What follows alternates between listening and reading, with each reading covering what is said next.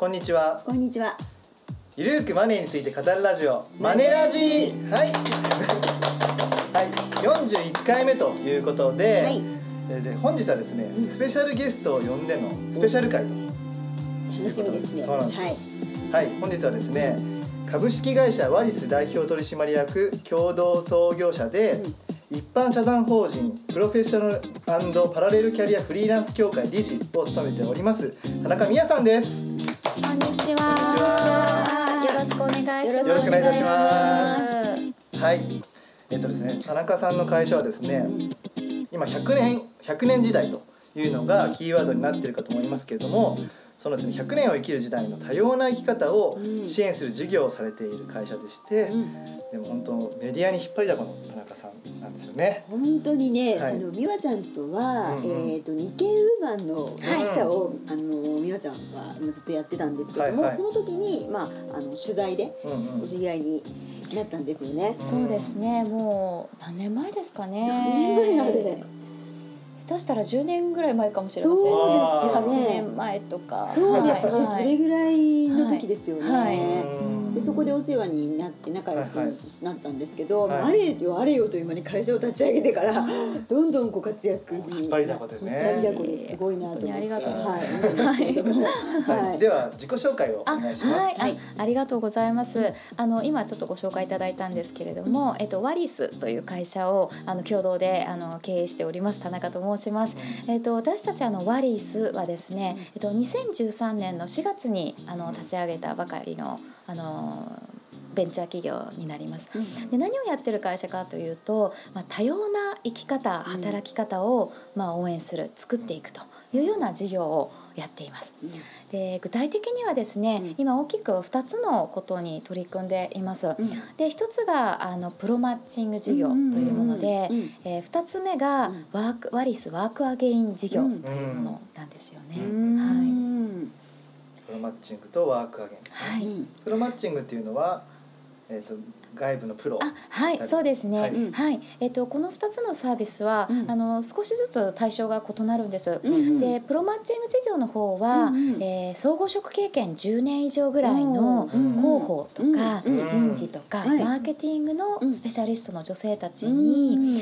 えー社員ではなくてですねフリーランスっていう形で、うんえー働くお仕事をご紹介しています。うんフリーランスなので、うん。まあ、時間や場所にとらわれにくく、うん。まあ、専門性を生かしていただけるような、うん。まあ、プロジェクトを、うん。あの中心にご紹介をうんしています。うん。でもう一つのですね、うん。ワリスワークアゲイン事業に関しては、これはですね、えっと、現在離職中の女性たちのうん。復職支援事業になっています。なるほど。あの昔はまあ総合職として、うん。うんあのバリバリやってたんだけれども、はい。育児とか介護が理由でうん。5年とかうん。10年とかお仕事から離れてしまったっていうような女性たちですね、うん。そういう女性たちに対して復職のためのカウンセリングですとか、うん。あるいはあのインターンという形で企業様とお引き合わせして、うん。まあ、よければご採用いただくとへいうようなあーの事業を行っています。うん。まあ、一見するとちょっと異なる授業なんですけれども、うんうんうんまあ、2つを通じて、うん。まあ、本当に人生100年時代のですね、うん。まあ、多様な生き方働き方を、うん。まあ、応援していくと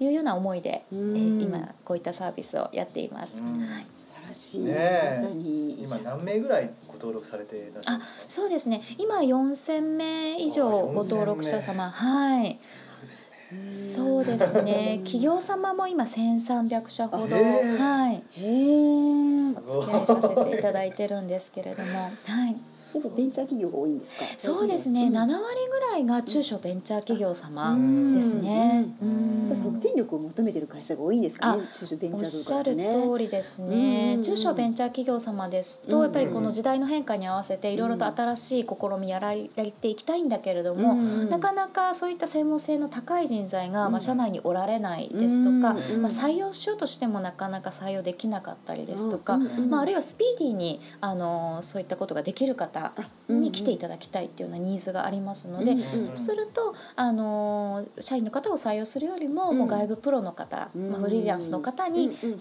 えーまあ、3か月とか半年とか関わっていただくっていう方が、うんうん。より、まあ、スピード感を持って対処できるっていうふうにうん考えられていますね。はい。ねフリーランスだと結構ね、個個人だから弱いじゃないですか。でもワリスみたいな会社があることで、うん。後ろ盾があってうん。ちゃんと交渉もできるっていうことで、うん。あそうですね、はい。実際ご登録者様のうち1割1割から1 2割弱ぐらいですかね。1割から2割弱ぐらいは今もうすでにフリーランスでご活躍中の方たちが、うん。はい、あのご利用いただいてまして、やっぱりご自分だけではなかなか、うん。あの到達できない多様なクライアント様うん。をうんと出会う場としてワリスを使っていただいてたりとか、あとは今おっしゃったようなその報酬面とかうん。諸条件で、うん。やっぱり私どもが間に入ることで、うん。あのよりこう、まあ、交渉、うん。交渉といいますかそうですね。企業様とこう対等な立場で、うん。あのお取引ができるっていうのもあって、うん。ご登録いただいてますね。うん。はい。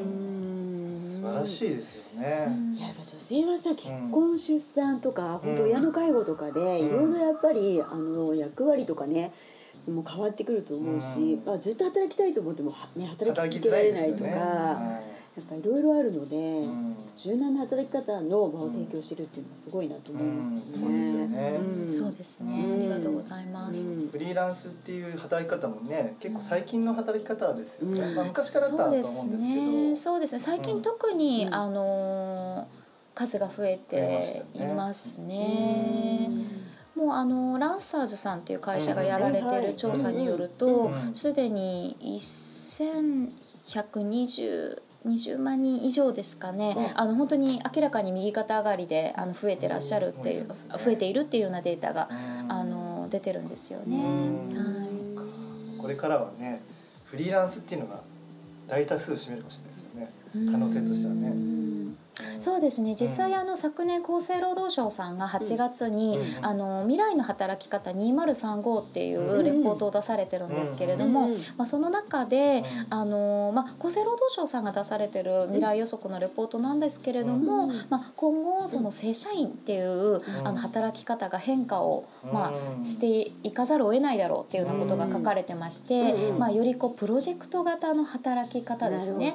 でその人が、あの企業組織のこう内外をこう行き来するような、うんまあ、そういう働き方が今後あのよりまあ増えていく主流になっていくんじゃないかっていうような未来予測が展開されていたりして、あのすごくやっぱり今ならではというかうん。覚醒の感がありますよね。うん。そうなってくると結構社会保障制度とか気になってきますよね、そうですね。正社員だと結構守られてるじゃないですか、はい、うんはい、健康保険だったり、うん。厚生年金保険だったりとか、はい。うんはい、そういったところはうん、あれですよね。最近国内初のフリーランス賠償責任保証付きベネフィットプランとか。あ、はい、あ、はい。ありがとうございます。はい。はい、そうですね。はい。あの私ども私あのわ私があの理事をさせていただいてます。あの一般社団法人あのプロフェッショナルパラレルキャラフリーランス協会という、うんうん。あの団体がありまして、うんまあそちらの方でフリーランスの皆様にということで、うん。あのいうベネフィットプランをまあうん。福利厚生プランですね、うん。ご用意してるんですよね。うん。でその中であのフリーランスのそのもしもに、うんもしものこうさまざまなトラブルに備えるための,、んあの損害賠償責任保険の方をですねこれ日本初の内容になるんですけれども。はい、あのちょっと大手ほ損害保険会社様と、はい。あの共同開発させていただいて、ご提供してるんですよね。やっぱりフリーランスの方も、まあ、自分の身は、まあ、自分で守る、まあ、自分の身もそうですし、まあ、自分のクライアント様の,、あのこともですねやっぱり考えながら、まああの守本当守っていくっていう、あの一つの手段なのかなというふうにも思いますね。はい。うんすごいですねね例えばどんなことが保証されるんですか？その保あ険で。は。はい、あ、そうですね。ありがとうございます。えっとベネフィットプランの中には、まあいろいろなまあベネフィットをご用意してるんですけれども、うん。中でも大きいのが先ほどお話ししました損害賠償責任保険になってきます。うん。これはですね、あのーまあ年間年間1万円、うん。あのー年会費お支払いいただくんですけれども、うんはい。まあそうしますと自動付帯でついてくる内容になりまして、うん。えっとフリーランスとしてあのーお仕事をされた場合の、うん。うん例えばその何かこう知恵、えっと業あの納期遅延納期が遅れてしまった納期の遅延とかですね。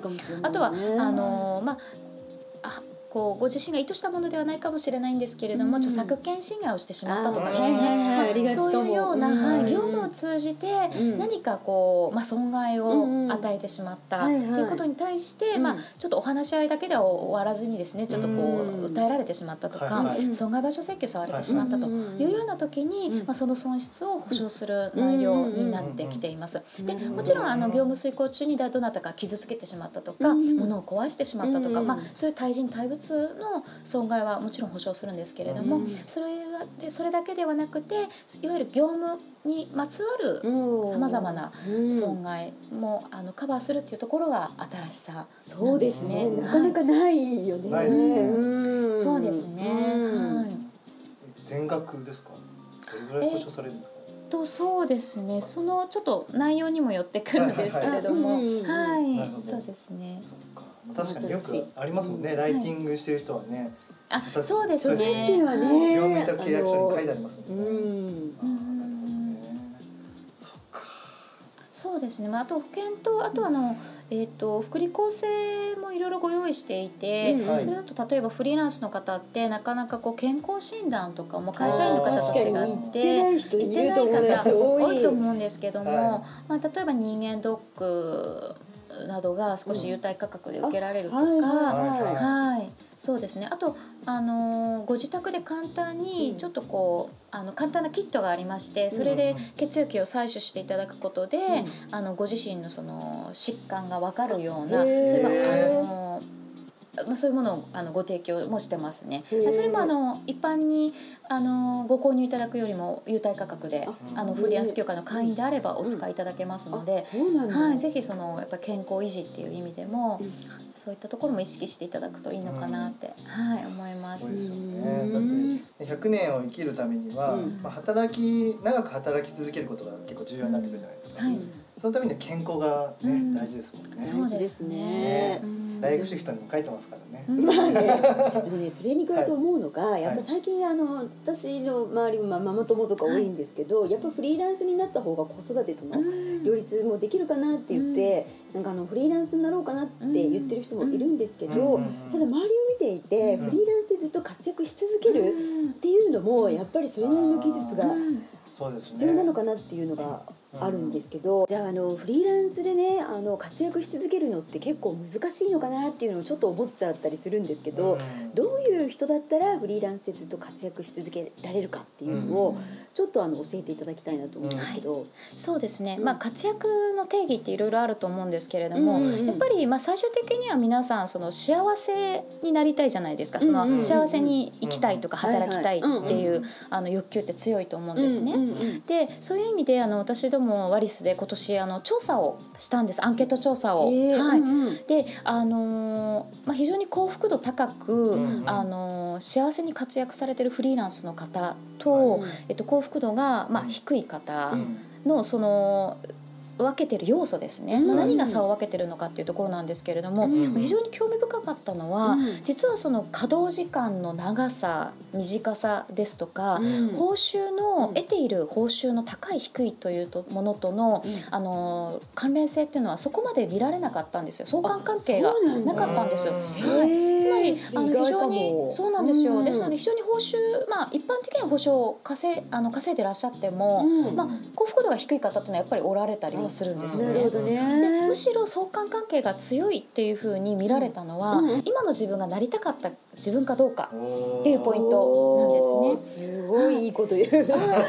まさに。そうなんです。なので私たちもちょっと調査しててびっくりしたんですけれどもなので、うん。あのーまあ、なんとなくフリーランスになるのではなくて、うんやっぱりそのフリーランスになることで、うんまあ、何をご自身が手にしたいのかとか、やっぱり優先順位ですよね。うんそういうあの優先順位だったり、まあ、ビジョンだったりとか、うんあの明確な方の方が幸せにフリーランスとして活躍できるのかなというふうに思ってます。でビジョンとかっていうと、あの皆さんすごい難しそうとか、うん私ビジョンなんてないですとかおっしゃる方いるんですけれども、あの全然そんな難しいことでなくてもよくてですね、はい。例えばあのフリーランスになって時間の自由度を高めて、例えば毎毎日夕飯をお子さんと一緒に食べたいなとかご家族族で、あの夕食の席を囲みたいなとか全然そういうことでもいいんですけれども、あのそういうイメージをやっぱりクリアに持っていただくっていうことがとても重要なのかなと思ってます。でもちろんフリーランスとして活躍するにあたってのその専門性ですとか、まあ、知識っていうのは、あの大前提にはなってくるんですけれども、それだけではなくて、うんそういうマインドの部分もあの非常に重要なんだなというふうに今あの改めて、はい、感じてます。なるほど確かにいっぱい稼いでてもね幸せじゃないっていうねうん。人もいるし。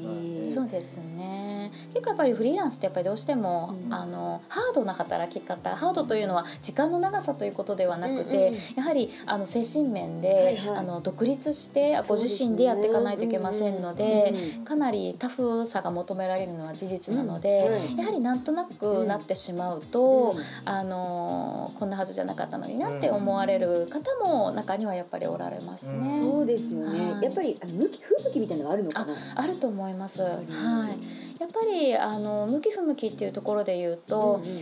あのやっぱり結構自立性が求められるんですよね。あのうんご自分で判断して業務をこう進める力が求められますしう、ん。まあ例えばタイムマネジメントもうん。ご自分で判断してそのスケジュールを組み立てていかなきゃいけないので、自立して進めたりとか、うん。まああのセルフマネジメントが得意な方には向いてるかなと思いますね。うん。あとは結構いろんなあのフリーランスっていうと、うん。一匹狼でやってらっしゃるようなイメージ持たれてる方多いんですけれども、はい。実はあのフリーランスになればなるほど、うん。あのより多様な方たちとのコミュニケーションと確かまあ、巻き込み力うん。っていうところがやっぱり求められてくるので、うん。結構コミュニケーション能力が問われますので、まあ、そこにすごくやっぱりストレスを感じやすい方だとうん。ちょっと、あのそうですねなかなかあの難しいなって思われたりもするかもしれません。あとは結構楽観性も重要かなと思います。やっぱりはい先が見えないのがフリーランスですので、うん。でもそれは良さでもあるんですけど、あの来月とか来う年誰とどんな仕事をしてるかって、うんあの別に決まってるわけではないので、うん。全部ご自分で決めることなので、うんまあ、そこにワクワクできるかどうかうんみたいなのも、うんあの大きな要素かなと思いますね。そうですね。確かに。性すごい重要ですよね。ねやっぱりね報酬が約束されてないからこそねうん。やっぱそれをやっぱり前向きにワクワクできるか。毎日の時間の使い方わかるんですけど僕も最初起業してるので最初って仕事なくて不安じゃないですか。はい。で断ったら次もらえないかもしれないってなるとうん。必然と働く時間増えちゃうかなっていうところで働き始め難しいですね。そうですね。やっぱり1年目、うん。フリーランス1年目の過ごし方うん。は結構皆さん、あの試行錯誤されてますうん。ね。そういった時にワリスがあると本当に優秀 そうですね。あのいろいろご相談に乗らせていただいたりもしてます。いや本当そうはい。はいということでね、はい。前半お聞きいただきましたけどどうでしたか？いや本当にねあうの人生100年時代を迎えてうん。いろいろ働き方考えなきゃいけないと思うんですけどうんうん。すごくいろいろ勉強になりました。そうですね。はい。で田中さんはねうん。ご著書もありまして、はい。普通の会社員がフリーランスで稼ぐと本ですね。ディスカバー21からされてるんですけどもね。これね私も実は読んだことあるんですおよ。おもうすごくねあのはい。フリーランスで活躍するためのノウハウがいっぱい詰まっていてすごく勉強になる本なので、はい。まあ、これからのフリーランスのこと考えてる方はぜひ読んでいただきたい本ですはい、ね。ねこのフリーランスはね、あのクリエイティブとか IT とかじゃなくて、まあうん営業人事企画広報としてのフリーランスの生き方もあるよっていうふうな本なのはい。で、はいぜひですね、うあの興味を持った方はうん。買っていただければと思います。はい。で本当にね田中さんの声に癒されましたね。本当アナウンサーかと思ってすごい上手でしたね。はい、ではですねここでお知らせをしたいと思います。はい。はい、実はですね新刊が出まして、はい まあねあの著者今回著者じゃなくて、はい。まあ監修なんですけども、はい。えっと僕とね中山さんで、はい。出しました。タイトルはですね、うん。1000円から増やす積み立て投資術。ま あこのサブキャッチはほったらかしでもお金が倍になるっていう。おおねこれスタンダーズさんからね、はい。出させていただきまして、はい。定価は1200円ということでね、はい。うん。まああのーね、これから積み立て NISA っていうのも始まりますんで、うんはい。ますます積み立て投資、はい、初心者が始めるんだったら、まあ、株式投資とかっていう一括投資じゃなくて、はい。積み立てて投資していこうっていう風な流れになってるんですけども、まあ、それをですね、うん。先取りしましてちょっとはい。出したということで、はい。はい、はい。どうですか？まあ、でもやっぱりあの一般の方が、うんうん。あのコツコツお金を貯めるには本当こう積み立て投資が一番かなっていうのそうですね。は、まあ実感しますね。多くのお客様をあの見させていただいていても、うんうん。それで成果出してる人は多いなと思いますので、うん。今やね積み立ては投資信託だったら100円からできますので,、そうですね。で正直ねずっと100円でやっててもそんなにお金貯まるわけじゃないんですけど まあ正直ねそれはね。ただね投資を始めるきっかけとしてはいいんですよ100円とか1000円とかうん3000円、うん。まあ3000円投資生活っていうのもありますけども、うんうんなので、まあ、そこをきっかけに投資とちょっと向き合っていただいてから、はまあその後ね慣れてきたら金額を増やすっていう方法をねたぜひ試していただければっていうふうな話を書いております。はい。はい、ね、収録している内容はですね NISA 積み立て NISA イデコ、はいはい、こちらもバシッと解説していますので、はいはい、よろしければ、はいぜひお買い求めいただければと思います。はいよろしくお願いします。よろしくお願いします。はい、お時間が来てしまったということで、はいはい、頼藤大樹と高山和恵がお送りしました。お送りしましたまたね See you.